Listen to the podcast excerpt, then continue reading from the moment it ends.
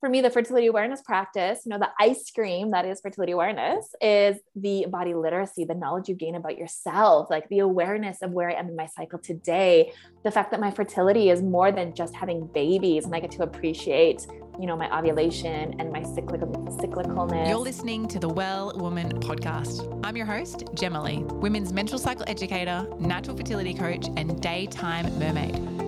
This is a place where we discuss all things periods, poo, ovulation, fertility, and sex. Join me weekly as we rediscover our menstrual cycles, unlock its superpowers, and guide you back into your cyclical nature.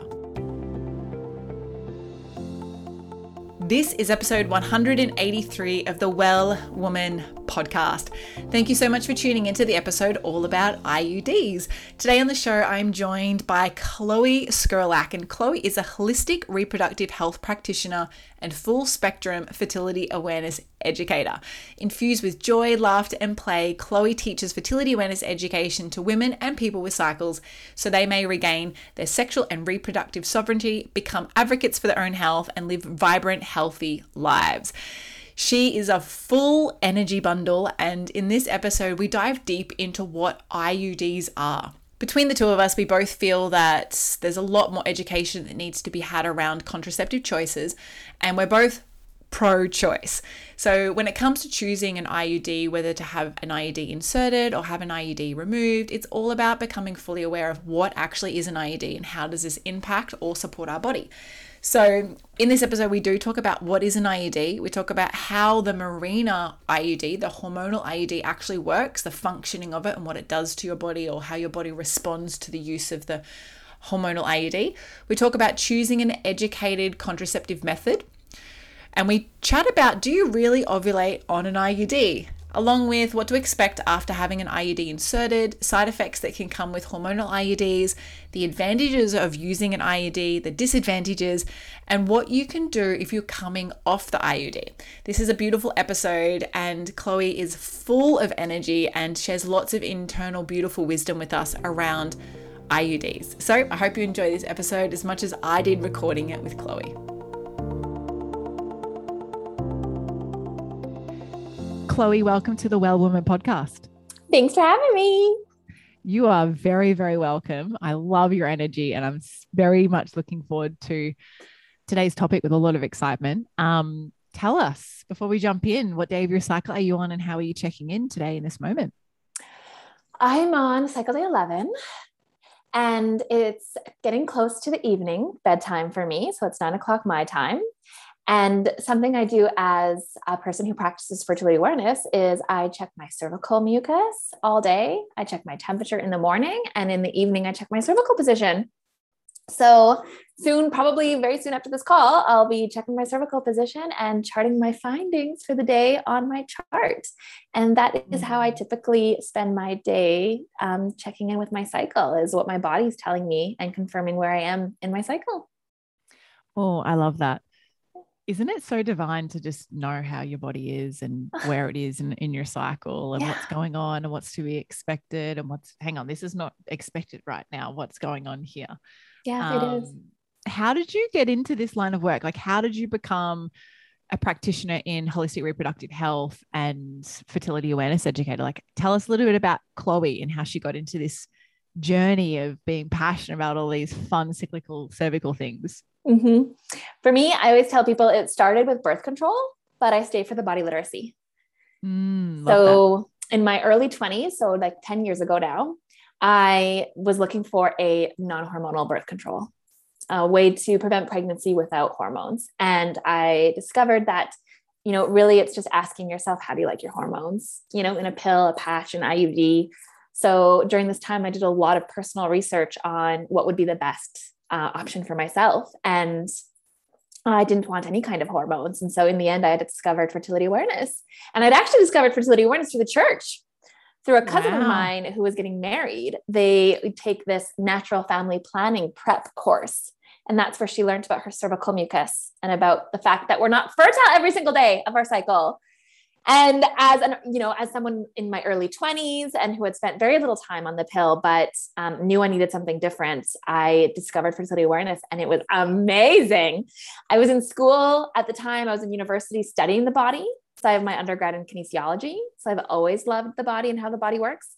So to get to know myself um, at this much more deeper, and more intimate level of my fertility, and to like I said, it started with birth control. So I was like, okay, cool. I can like avoid pregnancy using this method. But 10 years later, you know, that's just the cherry on the top for me, the fertility awareness practice, you know, the ice cream that is fertility awareness is the body literacy, the knowledge you gain about yourself, like the awareness of where I am in my cycle today, the fact that my fertility is more than just having babies and I get to appreciate, you know, my ovulation and my cyclical cyclicalness and my own personal rhythm and beat. And I just, and here I am 10 years later.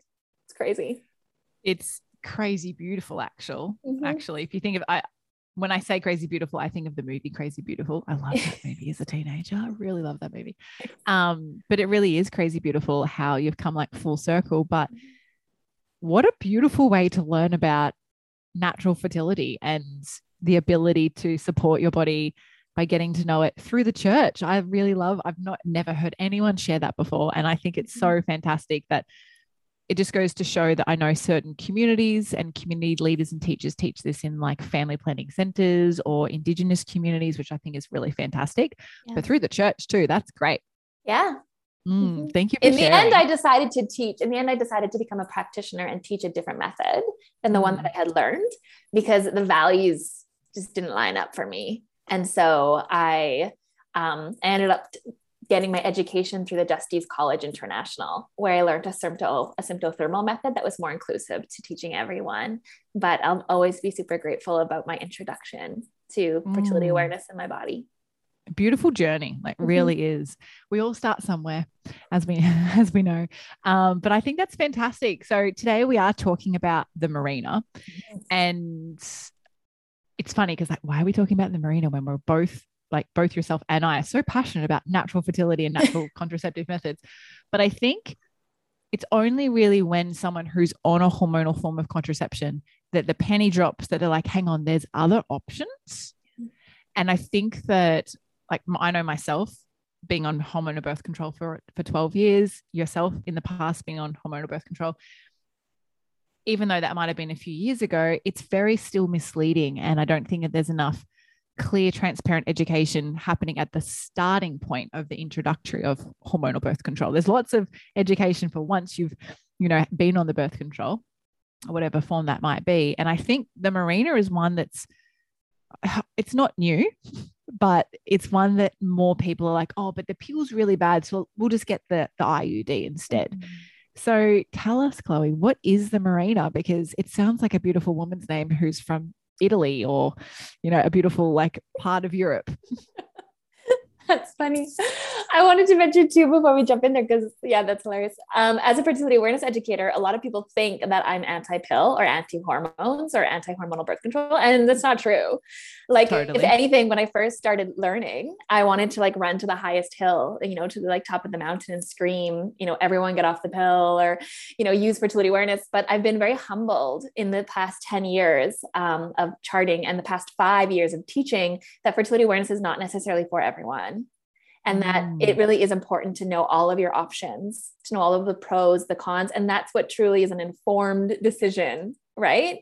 And so, 100%. yeah. So let's talk about the IUD and what it is and what are some pros and what are some cons. And so, Mirena. Love, love to. Sorry, just just before we jump in though, I'm like, oh, a part of me is like, I want to learn more about what you what you discovered around hormonal contraception because I really feel that there is a certain place in time and demographic that, or different demographics that really are benefited well by the hormonal contraception. But what are your top five takeaways about finding balance in equality of choice and having choice?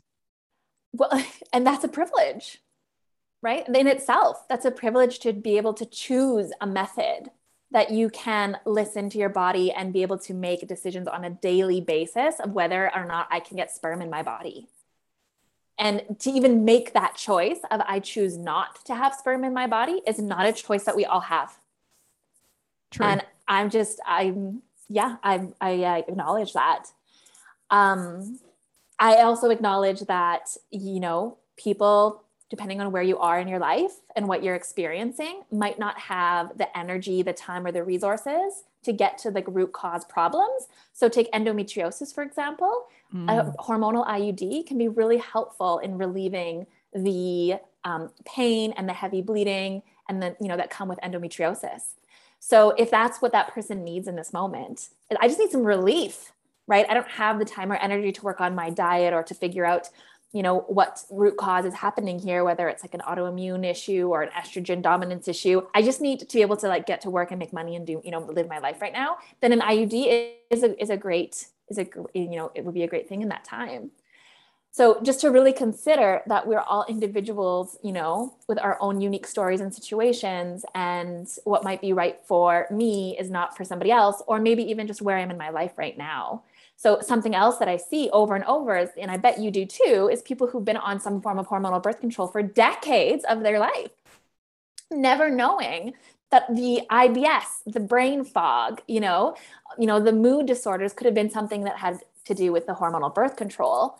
And so what I think is really cool about what I see nowadays is I'm not so much anti pill or anti hormonal birth control as much as I just want people to know, hey, look out for these things so if all of a sudden you're on hormonal birth control or you have an IUD put in and you're noticing like reoccurrent bacterial vaginosis or yeast infections or gut issues, you can say, "Oh wait, it's been a couple months, maybe even a couple years and this is not really working for me." Versus the people who've been on this for decades they're like, "What? That was caused by the IUD or by the pill?"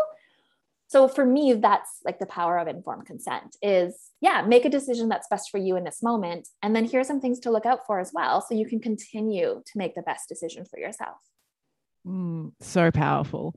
Um, I hope you don't mind if I add a little an, an oh, add in, in there is one of the members of my Well Women Academy, which is this, you know, the signature membership group that I run, is a paraplegic in a wheelchair and for for her being on hormonal contraception is so supportive of her situation and i think this is the same for adult menstruators who are in care because they have down syndrome or they have other challenges that change their natural state of living from for example you and i fully able-bodied you could say mm-hmm. um, and i feel that hormonal contraception can really serve a fantastic place for those people because imagine being a quadriplegic and still menstruating, but you can't do anything to support yourself because you're a quadriplegic.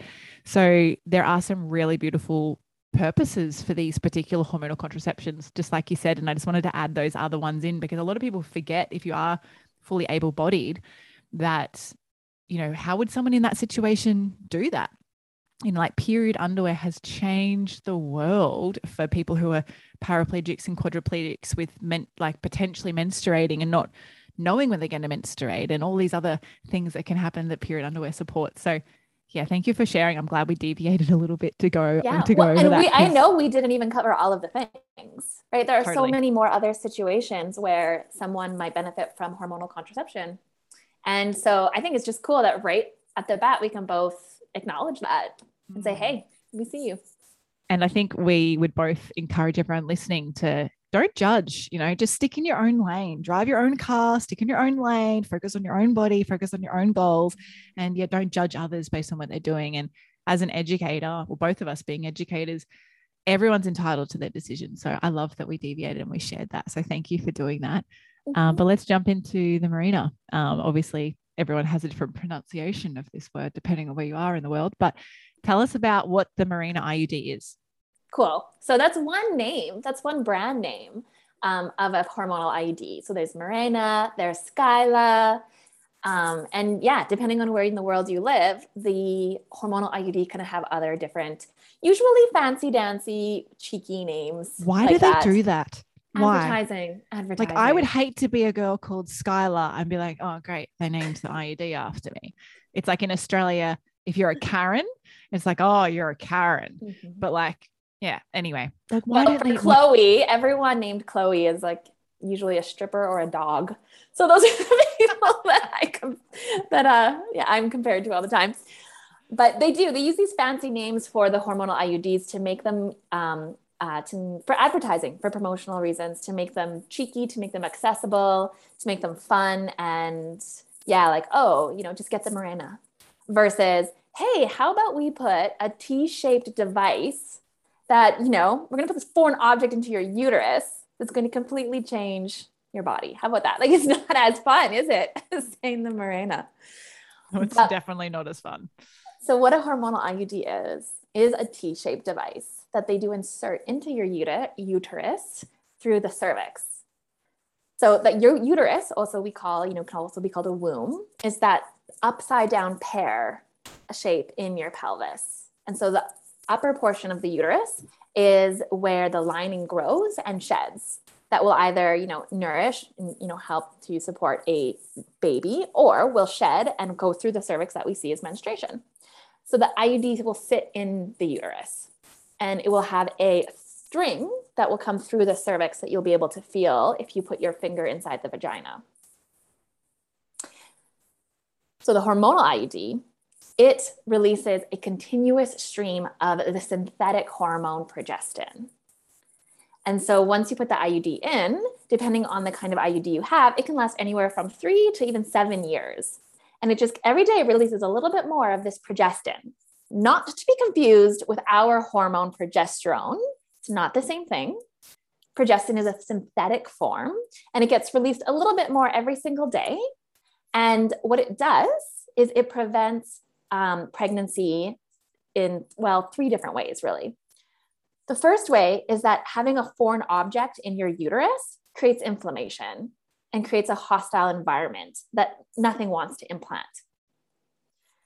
Number two, the progestin thins the uterine lining so that implantation is also not favorable there. And then number three, the progestin thickens the cervical mucus so that it actually completely like tries to prevent sperm from even just physically getting through those are the three ways that it prevents pregnancy. And I'm sure that a lot of people who may have had the IUD in the past, currently have it, or planning on having it, didn't even realize that inflammation is one of those 3 mm-hmm. And I think being something that they do on purpose, right? Like this is the inflammation is part of why it works, right? Totally. It's like if you put anything that's foreign in your body, anything, your body can potentially reject it and your body's defending and protecting itself by having the inflammation there. Like that's like when you roll your ankle, your body naturally inflames to protect the joint. Um, I always think about my sister when she got her belly button pierced when she was like 16. My mum lost her shit when this happened. But my sister's body rejected the belly button piercing, like it pushed the piercing out. And then she's like, you know what? I'm just going to get it. I'll get it again. Maybe they didn't do it far enough towards the belly button. Anyway, it rejected it the second time.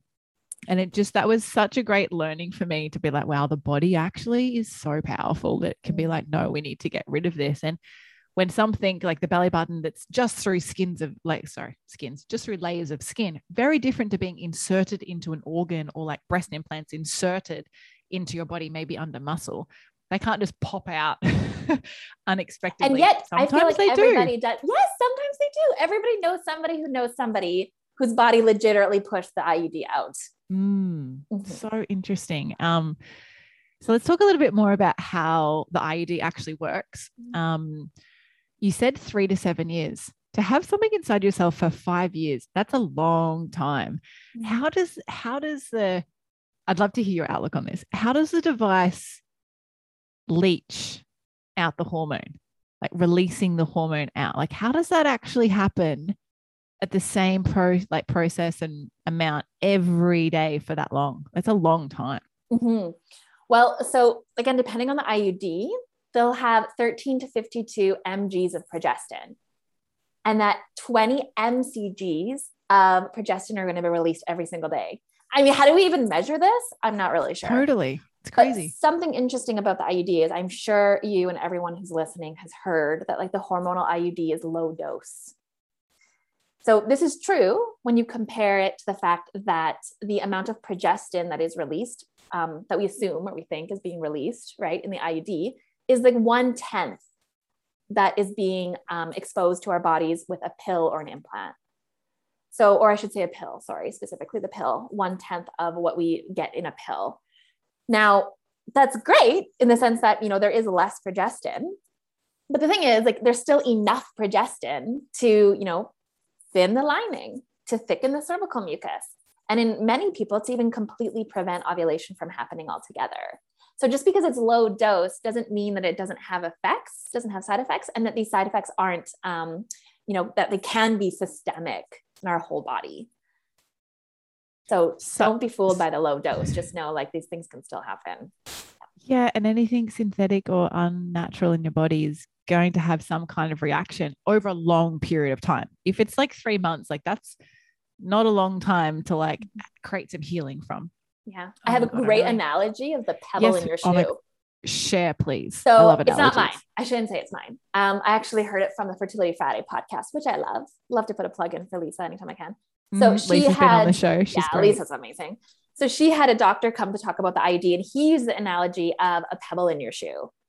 And I love this analogy because it's very similar in that fact that if you have noticed that you have a pebble in your shoe, kind of similar to when you first get the IUD in, you might experience some issues at first. Like usually it could be cramping, heavy bleeding, right? So similar to when you have this pebble in your shoe, you're like, ow, it's there. I can feel it. It's annoying. But if you continue to walk with this pebble in your shoe, eventually you might just not notice it. It'll just kind of go away. But that doesn't mean that all, you know, your body is not um, getting out scotch free. So if you continue to walk with this pebble in your shoe, then you might notice that you're compensating in ways that you don't even notice. And now you're walking with a different gait. And now all of a sudden your hip is kind of out of line or, you know, something else changes. And so you're getting all of this whole body effects from this tiny little pebble in your shoe that at first was annoying and now you don't even notice anymore. So the IUD is very similar to right. that. Great analogy. I, know, I love right? a good analogy. It's it's true. It's so true. Like your body naturally learns to adapt um, because we are adaptable, but we want adaptability in, in positive lights that support us um, as opposed to stuff that's happening due to a challenge or whatnot. Um, so important. So with the IUD, there's also, just to clear it up, there's also the copper IUD. Mm-hmm. So can you describe and share the differences between the hormonal IUD and the copper IUD? Mm-hmm. So the hormonal IUD releases hormones, releases the hormone progestin. This is important. Uh, the copper IUD, it doesn't release hormones. Instead, it actually uses the foreign object. So it still creates that inflammation. So the foreign object in your uterus is still going to create an inflammatory you know, hostile environment for sperm or implantation.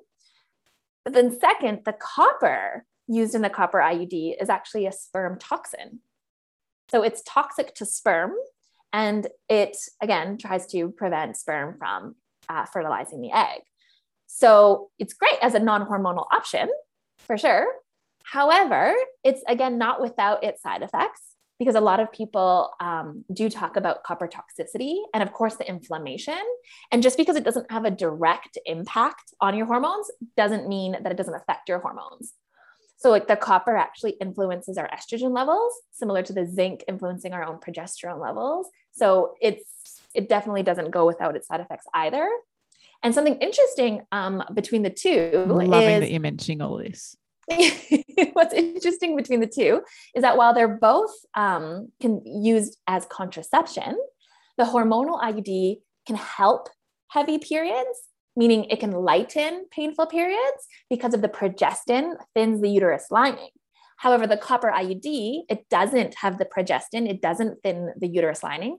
And that's why a lot of people have issues with increased heavy bleeding and painful periods because of that increased inflammation and it doesn't get that thinning effect that you get from the progestin from the hormonal IUD. I'm interrupting this episode to let you know that today is sponsored by my brand new signature membership program, the Well Woman Academy.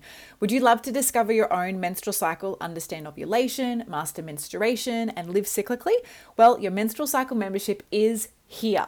The Well Woman Academy is a monthly membership where together we study menstrual cycles, cycle tracking, cycle rituals, contraception, the feminine, eating and moving through your cycle. Yep, it's the number one place to discover how to end cycle signs and PMS for good. For less than $2 a day each month, you'll access over 150 live self paced educational classes and cyclical specific learning modules across a wide range of formats, including written, audio, video, and guided home study. Not to mention, every membership gives back with the menstrual cups to menstruators in need, thanks to our commitment with the COVA project. Join me and women from all over the world inside our private Facebook community and online learning portal as we awaken your cycle, reconnect your body, and guide you to live in cyclical harmony. Learn more and join us at www.wellsome.com forward slash academy. This is just a really great highlighter that your cycle signs, or I call them cycle signs, like these messages of like heavy bleeds, stagnant bleeds, light bleeds, all of that stuff, they're just signs that there's something else going on. And so, what is that? And I love that you mentioned about the thinning of the light of the uterus lining for the hormonal IUD versus the copper IUD, because I'd love to talk about menstruating on the IUD. Mm. I feel from all the natural fertility clients I've worked with who have been on one of these IUDs transitioning to a natural form of contraception, they've all experienced such different menstrual cycles. So some are like, I bleed every three months. Some are like, I haven't had a bleed for three years. Others are like, no, I, I bleed regularly every cycle. Um, so what's your outlook on that? Like, how does menstruation work? Clearly, you still ovulate, but how does menstruation work on the hormonal IUD? Okay, well, first of all, you're not necessarily menst- or you're not necessarily ovulating on the IUD.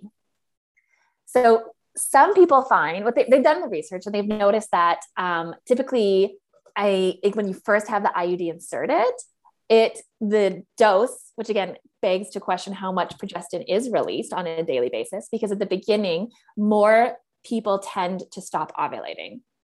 And then the longer you have the IUD in, the less the progestin is released, and then the more likely you are to start ovulating again. But whenever we're talking about anything with humans and human bodies, there's so many variations.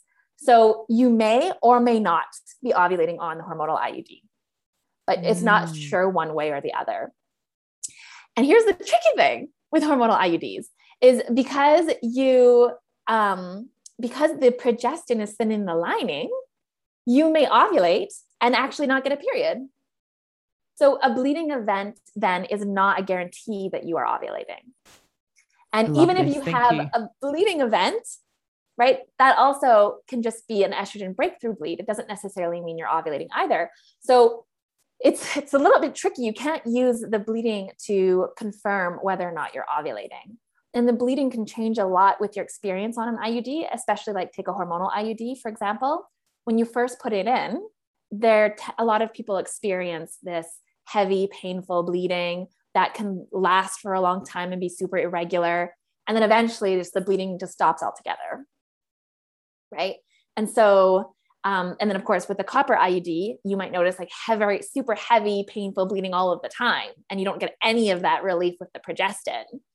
So all of that is possible on hormonal IUDs or copper IUDs. And the only way to actually confirm whether you're ovulating or not, I would say is to take your temperature every day that's one reason why BBT is very, very supportive. If you know how to take it accurately, I think that's a really important because a lot of people take BBT and don't actually know how to take it, what contributes to a poor reading, all of those things. So I love that you mentioned all of this because a lot of people who are on the hormonal IUD or the copper IUD assume just because I'm bleeding, oh, it's fine. You know, like I'm still ovulating, so I can still, like, I'll be fine if I stay on this for another year. And then when we are ready to have a family, um, or we want to ha- you know have a baby or I want to have a baby if you're doing it on your own will just come off because I still have a bleed and so I'm clearly still ovulating. And there's many ways to bake a cake. So the recipe is not the same for every cake. So you just need to understand that what happened to your best friend could be different to you. And even twins like identical twins they could have completely different experiences and they're the closest thing to being the same. Mm.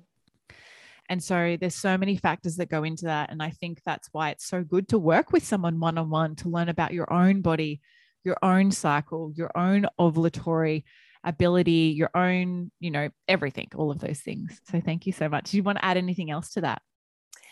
Yeah, just that you, it, the IUDs can be really tricky that way. Again, to mm. reiterate that you can be ovulating and not be bleeding, but you could also be bleeding and not be ovulating. And the one way that you can confirm that is with, you know, taking your temperature, which we could spend like a whole other a whole other call on is maybe know. we need to come back and do another recording and do BBT. Um, because yeah, you really could. And there's a lot of confusion and misunderstanding around it. But I think this is really important because a lot of people just assume and we never want to make an assumption that, that what's the book called um, the four agreements yeah. is like one of them is to not assume mm-hmm. and so never just assume that your body is doing one thing like always inquire being you know be inquisitive now tell us mirena iud insertion like man i'm not good with anything that's like that kind of stuff you know i'm like i want to do my own pap smear i'm that kind mm-hmm. of woman so what's it like? Like, what's to be accepted, expected with a mirena IUD insertion? And I guess that would be very similar for the hormonal and the copper IUD. Is that correct? Yeah. And so they're in office procedures, meaning that they happen in your, you know, in the doctor's office. It's not a surgery. And it can take, you know, just a few minutes. And your doctor will likely encourage you to take a painkiller like ibuprofen prior to the procedure. Or your doctor may also use a local anesthetic and in very rare cases, a general anesthetic. Um, but to be super real, you know, a lot of people say it hurts and that, you know, insertion can be very painful. Where you are in your cycle can actually help. So if you know that, you know, you're fertile and your cervix is open and it's releasing cervical mucus, that'd be a great time to have an IUD inserted because naturally your cervix is already in a position where it's, you know, more open. Something else to consider too with the insertion is that, you know, it's going to cost you. So you have to pay to have it put in, um, but also that you will have to schedule and pay to have it taken out.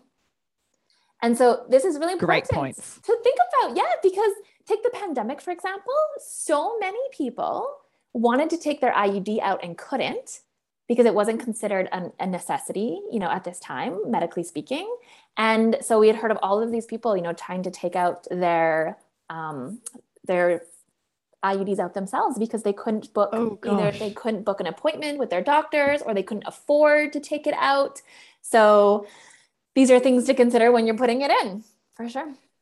Such great considerations. I'm really glad that you highlighted those because I think I would have been that person in the pandemic or in a lockdown or in isolation praying to my womb to be like, come on, girlfriend, you can do this. Let's move this thing out and just guide the body.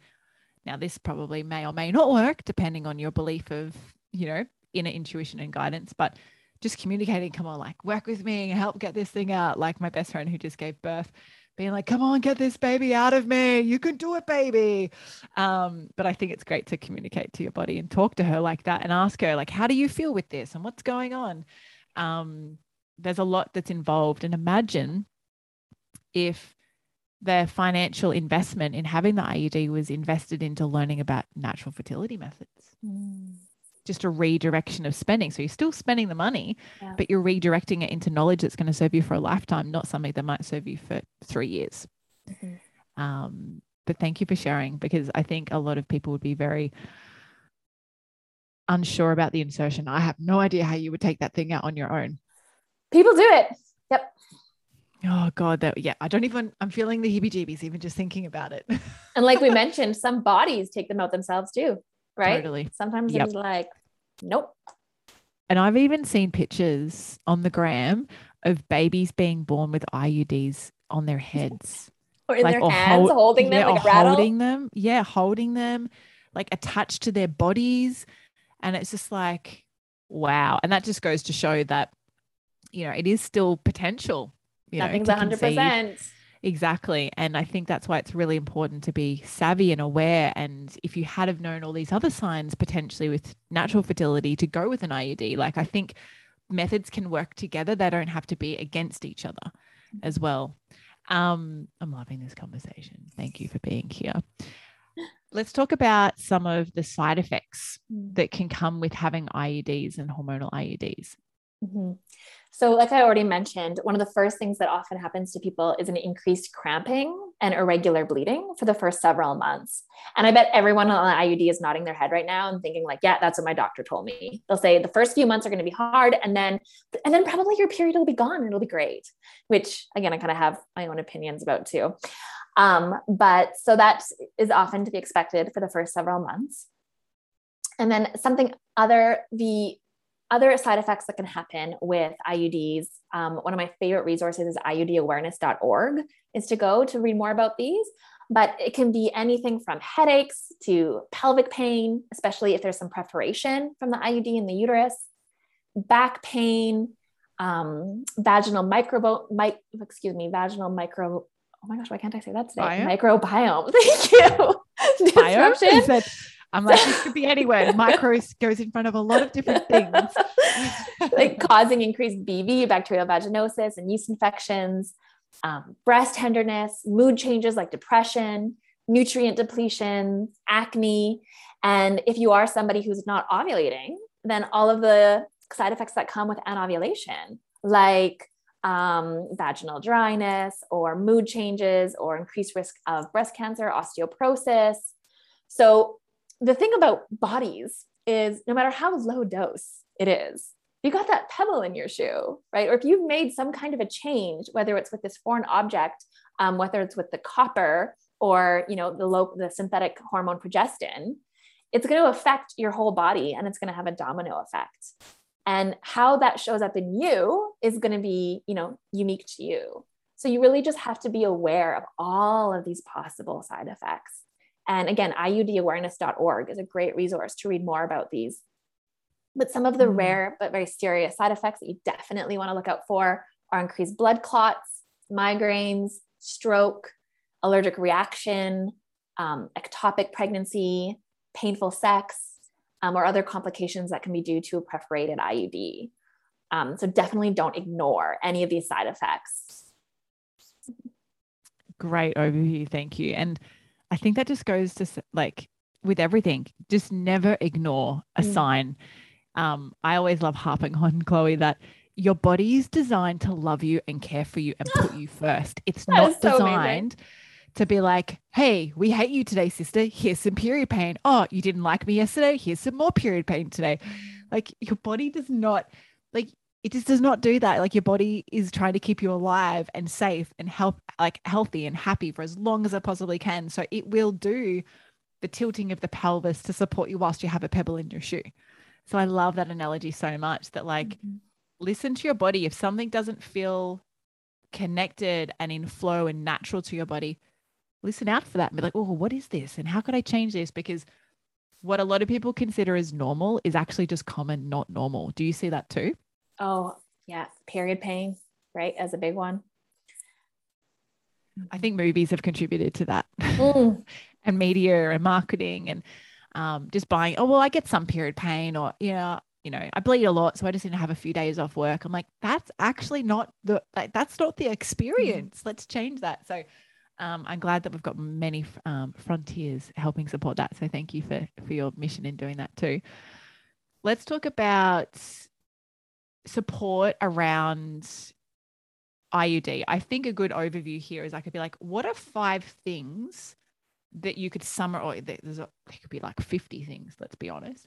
But what are maybe the top five things that you feel like everybody needs to know about the IUD before they consider even putting that on a list of a maybe to have as a form of contraception? I mean, okay, well, if we start with even just why somebody would use a hormonal IUD, it is a long term birth control that you get to set and forget. Right. So that can be really helpful if taking a pill every day is a nuisance, or if you're not in a place in your life right now where paying attention to your cervical mucus, your basal body temperature, your cervical position, maybe you're not in a consensual relationship right now, that you have you sexual agency over your fertile time, right? We mentioned a bunch of these at the beginning. So actually i have one friend um, when i was traveling in south america i had met her and she had told me about a horrific experience she had where she had you know non-consensual sex. And you know i'll never forget one thing she said to me was i was so happy that i got an iud and started before i left for my trip. And that was why she had done that was in case something like this had happened. And she didn't you know have power over if sperm got into her body or not. So hormonal IUDs are great long term birth control that you can just set and forget. They are super highly effective, right? So they're in like the high 90s in effectiveness, even though we know that it's not 100%, like nothing is 100%, right? Um, and they can help reduce heavy periods and they can help reduce the symptoms of painful periods and endometriosis. So, you know, just putting that out there, those are some great advantages of hormonal IUDs.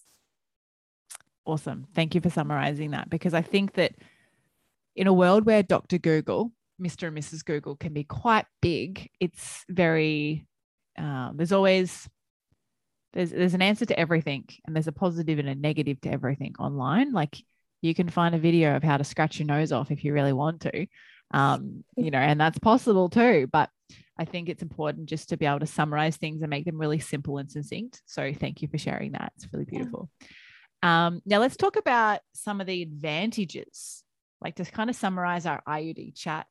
What are some of the advantages of, we've touched on some briefly, but what are some advantages of having an IUD? Like you mentioned long term contraception. Mm-hmm. So I think that's, like I said, and forget that could be an advantage for somebody. Mm-hmm. Long term birth control that you don't have to worry about, right? You put it in, it stays there for a few years and you don't have to worry about it. Um, it's like like I said, it's one of the most effective contraceptions we have available. So it's highly effective. Um, and yeah, I would say like those are the top three, and they help reduce heavy, painful periods. So if those advantages are, um, if that's what you need, if that's what you're looking for, then some ways that you can support your body is uh, number one to pay attention to those side effects. So in once you put the IUD in, or even you know a few months later, even a few years later, check in with yourself, both on an emotional, physical, spiritual level of how this may be affecting you. Um, that in, you can even be charting. You know, so chart your symptoms, chart your experiences, chart the good stuff, chart the bad stuff, so that you do have a record and that you can pay attention. Um, again, if you want to know, am I ovulating or not? Because when it comes to health, ovulation is stellar. We want to be ovulating. So if being on a non or being on a hormonal IUD, um, one of the things that was um, that appealed to you was that you'd still be ovulating. Don't assume, like you said, don't assume you're ovulating. So take your temperature first thing in the morning, put it on a graph, and see if that shift is happening and you are in fact ovulating. So that's another way that you can support yourself is to confirm that you are in fact ovulating on the hormonal IUD. Um, and some other like really basic ways that you know anybody can support themselves. Um, like you know eating nutritious food. Um, it's like you know protein and all your all of the macronutrients your carbs your protein your fats you know making sure you have good sleep hygiene reducing your stress levels managing your stress levels playing making sure you're playing a lot and having a lot of you know really fun you know sex because now you don't have not so much fear of being, you know, having unintended pregnancy. So go for it. Enjoy that. Right. Keeping in mind that it doesn't protect against sexually transmitted infections. So that is also mm. something to consider when using it as a contraception. But those would be some of my top ways that uh, I would encourage people to support themselves. Do you have any? I think Oh, there's so many. Like you covered some great ones. I think people just forget about the day to day things like have fun, laugh, listen to your body drink good water, stay hydrated, eat nourishing food that comes from the earth. Um, make sure you're a part of a community so you can be around other people and feel supported and connected and make sure you spend time in nature so that you connect with earth and feel grounded and supported and held by the earth you know energy and, and mm. all of that stuff there's lots of things but i think people think it has to be the complicated thing i had this conversation with a client yesterday and they were like, oh, like they'd recently been diagnosed with PCOS and they were looking for this big answer to like this big problem. And I was just like, it's actually quite simple. Let's just focus on this. And I said, I can, and I just listed off all these things without, she was a brand new client. So I didn't know anything about her really at this start. And I was like, I'm sure hypothetically you do this, this, this, this, and this in your life, and you live like this, this, this, and you forget these things and you wish you had more of that. she's like, Oh my God, how do you know me? I'm like, because it's a rocket science. um, but you we get so lost in that Google world or that search engine world that it is keep it simple. So I loved your simple things and I loved you said have fun, have more sex, be connected, self pleasure, all the things. Oh, I love that. Thank you so much for sharing that. Now, I have a final question around this topic before we wrap up because I think this is a good way to wrap everything up is how would you suggest to someone who's removing their IUD or having it taken out to support themselves? Because there's lots of topics out there about like detoxing after you come off the birth control pill and all these stuff, you know, to help support that. But what about the IUD? Like, what would you recommend for someone who's having the IUD removed? How can they, one, support themselves? Probably a lot of the things we already talked about, but how can they support themselves in that process and help release their body from having the IUD? Have a party. I love this question because I have so many clients who are removing their IUDs and then wanting to learn fertility awareness. And every single one of them, I ask them, How are you marking and celebrating this momentous moment in your life? So, whether it's having a party, going out for dinner, you know, drawing yourself a great bubble bath, eating a really nutritious meal, I don't care, whatever, however you want to celebrate and mark, you know, this huge moment in your life. That's that's my advice. Is don't do it without like celebrating. Have a party because Step it one, is celebrate. such a great yeah it is such a great decision uh, and it's it's not only is it a great decision i know that it's a courageous and difficult decision and can be a very scary decision for many people to remove their iud and have to rely on other kinds of hormonal or other contraception excuse me or to maybe they're just doing that to start a family or to change their health for whatever reason somebody is taking out their hormone their hormonal iud i just want them to mark that moment with some kind of celebration. That would be my advice. Oh, I love that. And would you suggest like detoxing or supporting the body in that way? I mean, yeah, sure. Like, you know, our liver does that too. But also depending on, you know, what your diet's like, that's a great, great, a great moment in your life to take stock in how you are living. So one of my favorite things is like a wellness wheel. So take a look at like what are the foods that you're eating? how are you supporting your liver? You want to detox, you know, eliminate or reduce some of the alcohol, let your liver kind of kick in, right? How's your sleep hygiene? Um, you want to improve, you know, the amount of you sleep or your, you know, ritual before bedtime? What's your stress management levels like?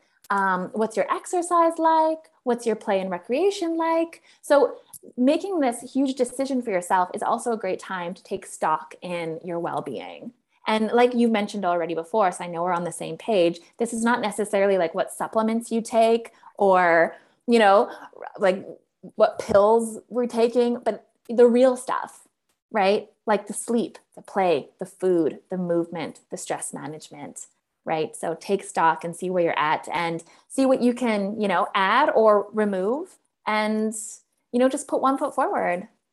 And you're doing a great job. So, to whoever's mm-hmm. listening to this and who's ready to take their IUD out, uh, you're doing a great job. And if you're listening to this and you're thinking, I think I could benefit from having an IUD in, you're doing a great job. I just support everyone who is here making informed decisions for their body.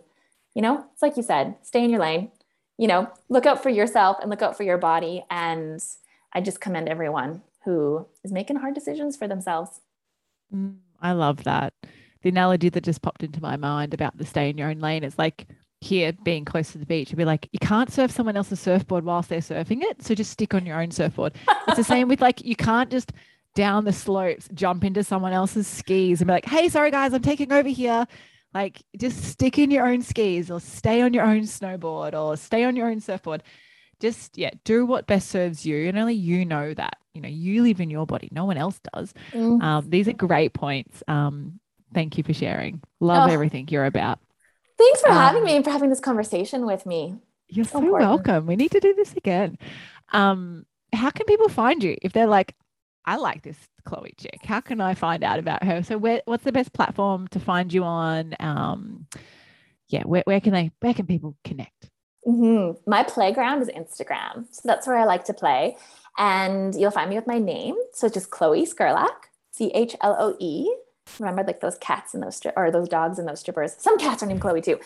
And Skerlak, S K E R L A K. So Chloe Skerlak is my Instagram handle. You'll find me there on Facebook. You'll find my website, chloeskerlak.com. I offer free 30 minute consultations if people want to ask questions or think about what fertility awareness might look like for them, or if they even have other, they just want to have a consult about their cycles or their contraception decisions.